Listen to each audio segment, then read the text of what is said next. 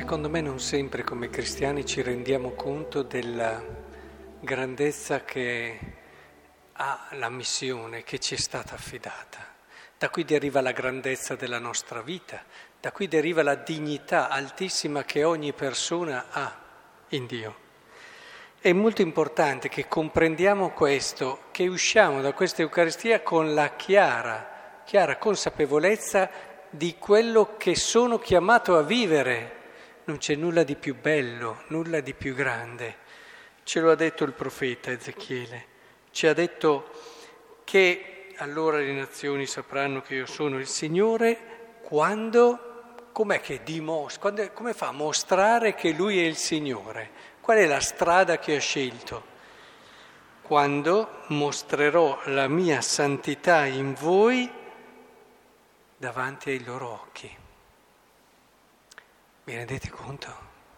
Noi abbiamo la missione di mostrare la grandezza di Dio con la nostra vita. Il Signore ha scelto noi perché il mondo dica Dio è bello, Dio è grande. Ha scelto proprio noi. È vero che anche il Salmo ci ricorda, eh, che citando il Salmo 50, famosissimo, eh, del peccato, adesso di Davide o non di Davide, insomma viene fatto risalire a Davide dalla tradizione, ma comunque è questo peccatore che vede la sua fragilità, che vede la sua debolezza e la mette nelle mani di Dio e Dio apprezza questo suo essere umile di cuore affidando a Lui la nostra povertà e più che fare sacrifici, eccetera, no? Dice. Ora, noi sì, tocchiamo con mano la nostra povertà e la nostra fragilità, la tocchiamo tutti i giorni. Se il giusto pecca sette volte al giorno, questo ci deve far pensare che noi chissà quante volte tocchiamo con mano la nostra fragilità. Ma questo non toglie nulla, il Signore lo sa che siamo fragili, ma proprio anche nonostante questo ha detto io voglio manifestare attraverso di te la mia bellezza e la mia grandezza. E il mondo guardandoti eleverà gli occhi al cielo e dirà quanto è grande, quanto è bello Dio.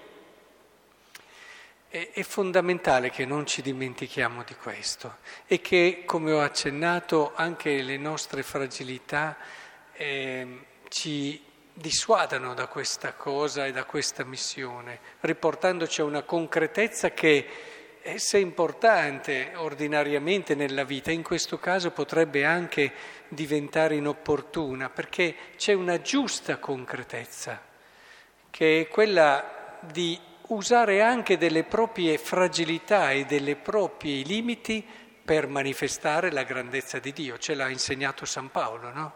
Lui voleva assolutamente togliere un certo limite Dopo lì non è chiaro che tipo di peccato potesse essere o cosa fosse, questa famosa spina nella carne. Ma Dio gli ha detto, ma non è necessario, perché lì si manifesta la mia grandezza. Quindi non abbiamo scuse, non abbiamo scuse, perché anche nelle nostre fragilità noi possiamo far vedere la grandezza, la misericordia e la bontà di Dio.